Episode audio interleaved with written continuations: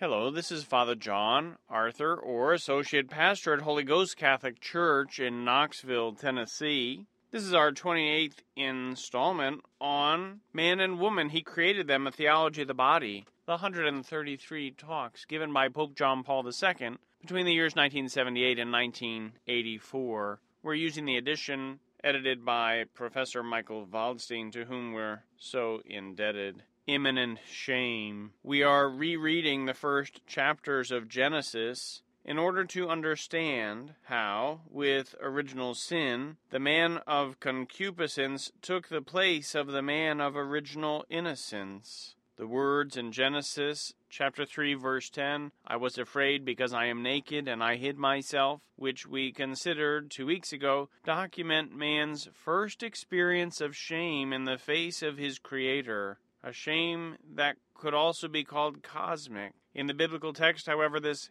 cosmic shame, if it is possible to grasp its features in man's overall situation after original sin, gives up its place to another form of shame. It is the shame produced in humanity itself, that is, caused by the innermost disorder in that through which man, in the mystery of creation, was the image of God in his personal I, as much as in interpersonal relationship, namely, through the primordial communion of persons constituted by man and woman together. That shame, whose cause is found in humanity itself, is both immanent and relative. It manifests itself in the dimension of human interiority, and at the same time, it refers to the other. This is the shame of woman with regard to man, and also of man with regard to woman, a reciprocal shame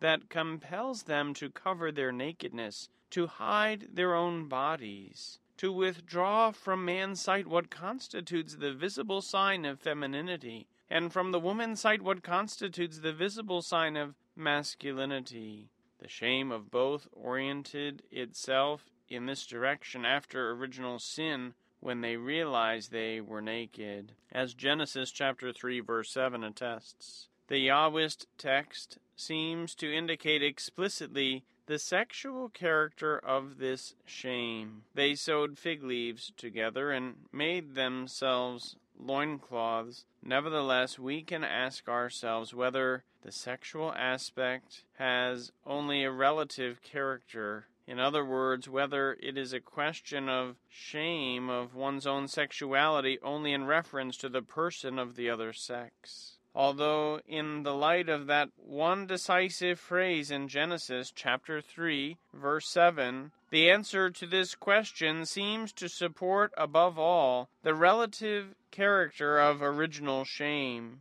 Nevertheless, reflection about the whole immediate context allows us to discover its more immanent background. That shame, which shows itself without any doubt in the sexual order, reveals a specific difficulty in sensing the human essentiality of one's own body, a difficulty man had not experienced in the state of original innocence.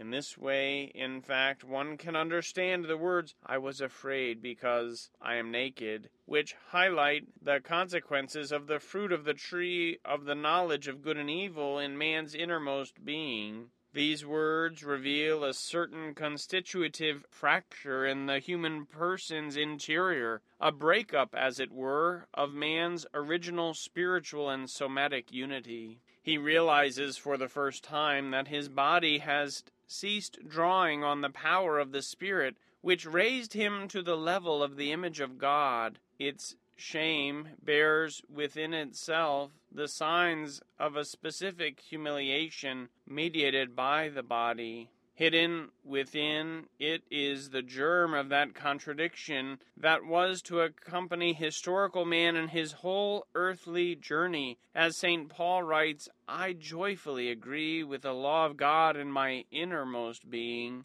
but I see in my members another law, at war with the law of my mind. Romans chapter 7 verses 22 and 23. Thus, that shame is immanent. It contains such cognitive sharpness that it creates a fundamental disquiet in the whole of human existence, not only in the face of the perspective of death, but also in the face of the perspective on which the very value and dignity of the person depend in their ethical meaning. In this sense, the original shame of the body, I am naked, is already fear, I was afraid, and preannounces the unrest of conscience connected with concupiscence. The body is not subject to the spirit as in the state of original innocence, but carries within itself a constant hotbed of resistance against the spirit, and threatens in some way man's unity as a person.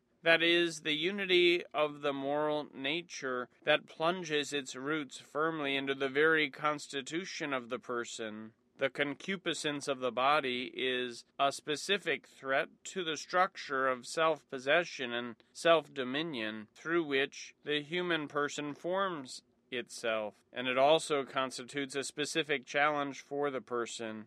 In any case, the man of concupiscence does not rule his own body in the same way, with the same simplicity and naturalness, as the man of original innocence. The structure of self possession, which is essential for the person, is in some way shaken in him to its very foundations. He identifies himself anew with this structure in the degree to which he is continually ready to win it. Sexual shame. It is with such an interior imbalance that immanent shame is connected and it has a sexual character because the sphere of human sexuality seems to be precisely the one that particularly brings to light the imbalance springing from concupiscence, and especially from the concupiscence of the body. From this point of view, that first impulse about which Genesis chapter 3 verse 7 speaks is very eloquent. They realized that they were naked. They sewed fig leaves together and made themselves loin cloths. It is as if the man of concupiscence, man and woman in the act of the knowledge of good and evil, experienced that he had simply ceased, also through his body and his sex, to remain above the world of living beings or animalia. It is as if he had experienced a specific fracture of the personal integrity of his own body, particularly in that which determines its sexuality and which is directly linked with the call to that unity in which man and woman will be one flesh. Genesis chapter 2 verse 24. For this reason, that immanent and at the same time sexual shame is always at least indirectly, relative. It is shame of one's own sexuality in relation to another human being. It is in this way that shame is shown in the account of Genesis chapter 3, and so we are in some sense witnesses of the birth of human concupiscence. It is thus sufficiently clear why we go back from Christ's words about the man male who looks at a woman to desire her, Matthew chapter 5, verses 27 and 28, to that first moment in which shame is explained by concupiscence and concupiscence by shame. In this way, we understand better why and in what sense Christ speaks about concupiscent desire as adultery committed in the heart, why he turns to the human heart. The human heart holds within itself, at one and the same time, desire and shame. The birth of shame orients us toward the moment in which the inner man, the heart, by closing itself to what comes from the Father, opens itself to what comes from the world. The birth of shame in the human heart goes hand in hand with the beginning of concupiscence. The threefold concupiscence, according to Johannine theology, see the first letter of St. John, chapter 2, verse 16, and in particular of the concupiscence of the body. Man has shame of the body because of concupiscence. More exactly, he has shame not so much of the body, but more precisely of concupiscence. He has shame of the body motivated by concupiscence. He has shame of the body motivated by that state of his spirit to which theology and psychology give the same name desire or concupiscence, although with a meaning that is not entirely the same. The biblical and theological meaning of desire and concupiscence differs from the one used in psychology. For psychology, desire springs from a lack or necessity which the desired value must appease. Biblical concupiscence, as we deduce from St. John's first letter, chapter 2, verse 16, indicates the state of the human spirit, distant from original simplicity and from the fullness of values that man and the world possess in the dimensions of God. This simplicity and fullness of the value of the human body in the first experience of its masculinity, femininity, about which Genesis chapter 2, verses 23 through 25 speaks, later underwent a radical transformation in the dimensions of the world. And at that point, together with the concupiscence of the body, shame was born. Shame has a twofold meaning. It indicates the threat to the value, and at the same time, it preserves this value in an interior way. The fact that the human heart, from the moment in which the concupiscence of the body is born in it, holds within itself also shame, indicates that one can and must appeal to the heart when it is a question of guaranteeing those values that concupiscence deprives of their original and full dimension. If we keep this in mind, we are able to understand better why Christ, speaking about concupiscence, appeals to the human heart. And with these words, our Holy Father, Pope John Paul II, concludes his 28th catechesis Man and woman, he created them, a theology of the body. As always, there are many salient points in our Holy Father's catechesis. He speaks to us in this 28th presentation on man and woman. He created them a theology of the body, still of the man of concupiscence, fallen man. In the first chapter of the first part, he spoke to us about the beginning. He spoke to us about original holiness, about original justice, about original unity. Here we're speaking about the consequences of original sin. The man of concupiscence is the man who has a tendency to do evil, a tendency to sin. That's what concupiscence means. And it does not refer just to our first parents, to Adam, to Eve, but to all of us who have inherited that sin with our human nature. Pope John Paul II speaks to us about shame in this 28th catechesis. Man and woman, he created them, a theology of the body. Shame is a part of concupiscence. Shame is a part of the consequence of original sin. I was afraid, so I hid myself. The words of Genesis relate to us original shame. Pope John Paul II in this catechesis highlights immanent shame. Not a distant shame, not a foreign shame, but shame deep within, in the person. Not even an exterior shame so much. A shame which we cannot get away from. Pope John Paul II is speaking to us about the first experience of shame, the consequence of the fall immediately. The scriptures tell us how, from full and total communion, then our first parents begin to hide themselves, to cover themselves with garments. Nakedness, not just bodily, but spiritually, defenseless and bare. The first experience of shame, not only of our first parents, but then once we reach the age of reason, we have our own first experience of shame. I can't believe I did what I've just done. I am so sorry for my sins. Shame moving us to contrition, to sorrow, to repentance. Not only is there the immanent shame in our first parents, the immanent shame within ourselves, not only as a consequence of that sin we inherit, but the sins we commit, not only the first experience of shame, that of our first parents and our own personal sins, but there is a cosmic shame. Shame in the cosmos, the heavens and the earth, ordered by God, disordered by man, by our sins. We have introduced disorder into that harmony which God established in the beginning.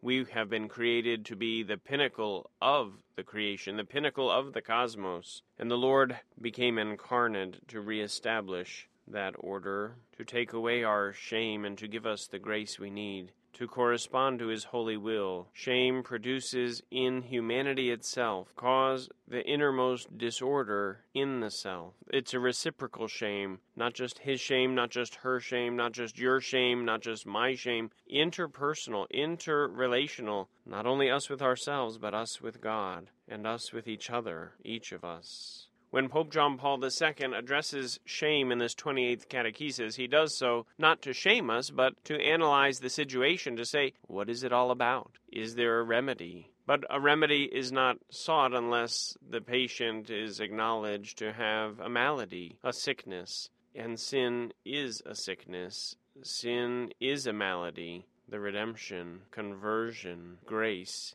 These are the remedies. And as a diagnostician, our Holy Father is calling a spade a spade, speaking to us not only of reciprocal shame, but the original shame, original sin giving rise to original shame. And there's no getting around it. Some of this shame is shame in the sexual order, shame bearing within itself the signs of a specific humiliation mediated by the body. Sometimes shame is because of a lack of ability. So when we're older, and our Holy Father gave us a great witness of this when he died in 2005, he was not ashamed to show the humiliation mediated to him by his body. He struggled, but he was faithful to the last. And so we are called to be likewise faithful to the last, like our Lord Jesus Christ, who was humiliated in his body on the wood of the cross for my sins and my salvation and yours. The immanent sexual shame, Pope John Paul II teaches us, is at least relative in relation to another being. The immanent part, it's within us, but the relational part is when it is in relation with the other, either the other Adam, our father, or the new Adam who is Christ, or one's husband or wife. Immanent sexual shame is at least relative. Not relative as in there's no such thing as shame, or no such thing as shame in the sexual order, but there is a relative aspect to it, relative in the relational sense. I am not corresponding to the holiness in my body that I am called to live. That is a source of shame. The birth of shame, Pope John Paul II reminds us, orients us toward the moment in which the inner man closes itself to what comes from the Father. And what comes from the Father is only good, all good. And this opens us rather to what comes from the world, and not the good world of the good creation, but the fallen world. This is a disorientation consequence of the birth of shame. So thanks be to God, we have as a remedy a new birth in the saving waters of baptism, when the eternal consequences of original sin, damnation, hellfire, are washed away, are cleansed, are taken away from us with waters made holy and powerful by the death and resurrection of the Lord Jesus, by the outpouring of his Spirit upon those same waters, even as the Spirit hovered over the waters of creation. It's the birth of a new soul in Christian baptism, which is the remedy for the birth of shame which disorders us. The new life given in Christ is a reorientation back towards God, turn away from sin and be faithful to the gospel, words we hear in the liturgy of Lent. Pope John Paul II, in this 28th catechesis, Man and Woman, He Created Them, a Theology of the Body, speaks to us not only about the birth of shame, but also the birth of human concupiscence. And again, this is in a section entitled The Man of Concupiscence. So it's important for us to remember just what the heck concupiscence is.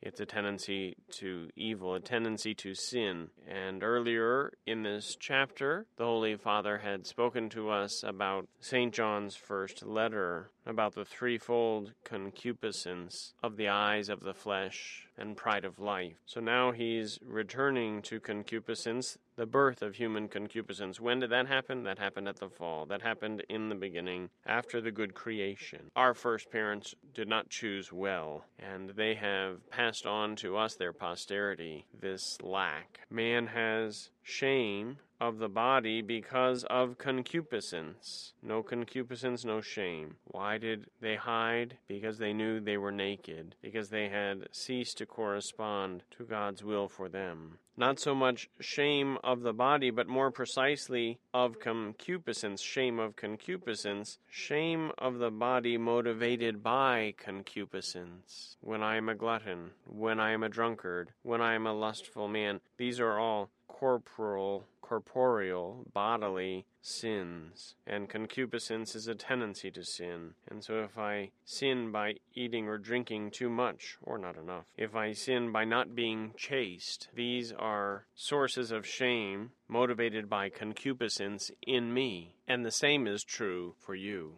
The Holy Father reminds us that shame was born together with the concupiscence of the body. Shame is explained by concupiscence, and concupiscence by shame. They're related, the one and the other. The fruit of the tendency to sin is to sin, which is a source of shame in us. And the same is true for you. The Holy Father reminds us that shame was born together with the concupiscence of the body. Shame is explained by concupiscence, and concupiscence by shame. They're related, the one and the other. The fruit of the tendency to sin is to sin, which is a source of shame in us. Pope John Paul II in this catechesis is explaining to us not only about shame, not only about sin, original sin, and our personal sins against chastity, against purity of heart, He's also speaking to us about the cure, the cure for these things. And so when there is unrest in our conscience, that's a sign that something is wrong. Like if you have a red spot on your arm,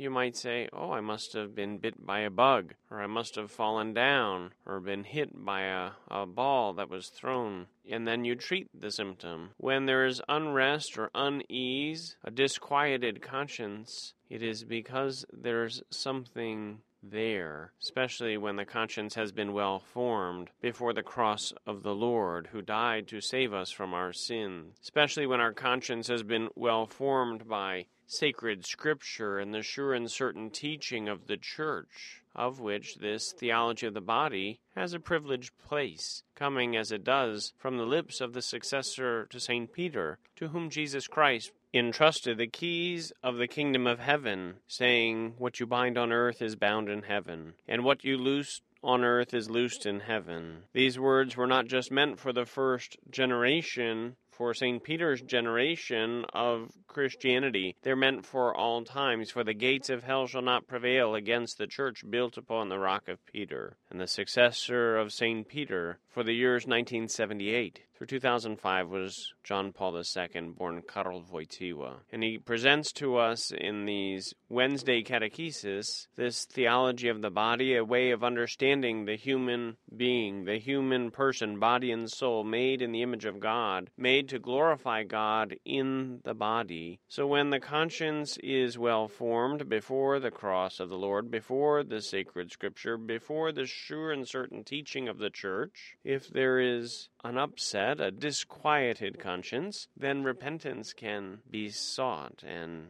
enacted, lived. Grace and mercy can be sought and received, and a new beginning given. A new beginning only made possible by the death and resurrection of Jesus Christ, our Lord and Savior. Some people accuse Pope John Paul II of being a libertine, being immodest, or lacking in virtue as he presented these talks. Oh, pious ears cannot tolerate these conferences. So it's very important for us to have heard this 28th catechesis, where he reminds us of the importance of self possession, of self dominion. He says this is essential for the person and for the formation of the person. This is nothing else than virtue. One who is vicious is not self possessed, is not in self control, does not have dominion over one's desires. Virtue is essential for the person because the root of the word virtue is vir, means man. It means we live in accordance with the nature, the way God made us. God made us well.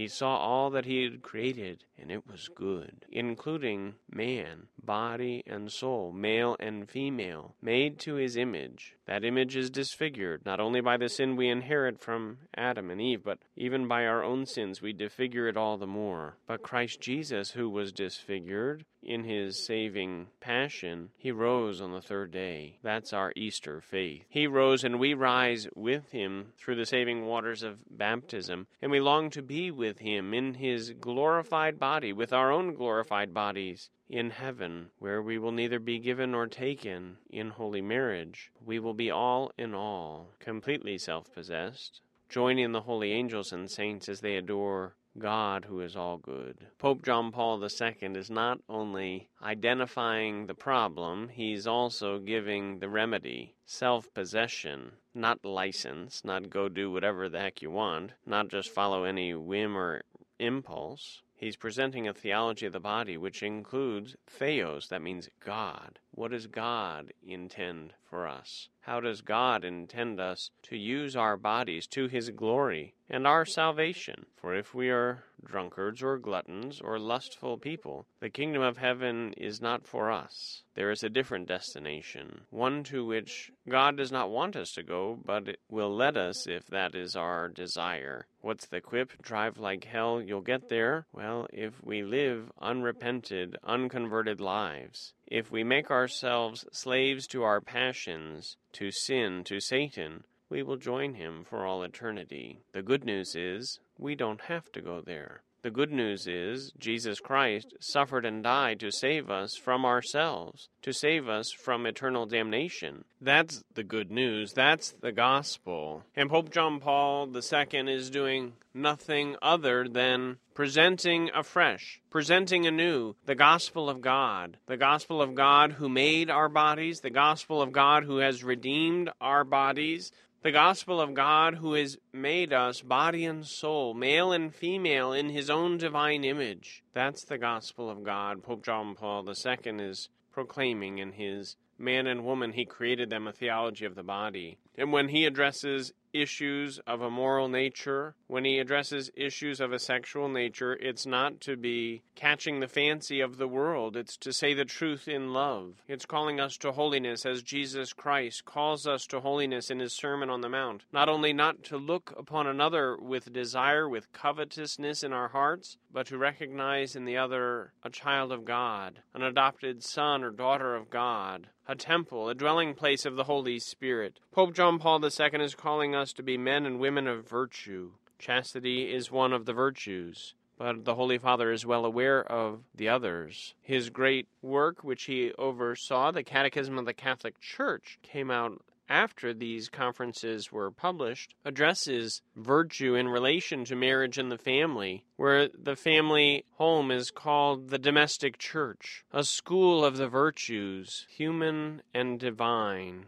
If we are true to our nature, if we receive the grace of God to help us be true to our nature, we can overcome concupiscence with God's help. We can combat sin in our lives, in ourselves, and in our world. We can correspond to God's holiness the same holiness to which he calls us, who are partakers and sharers in his own divine nature by grace and faith and baptism. Until next time, God bless you.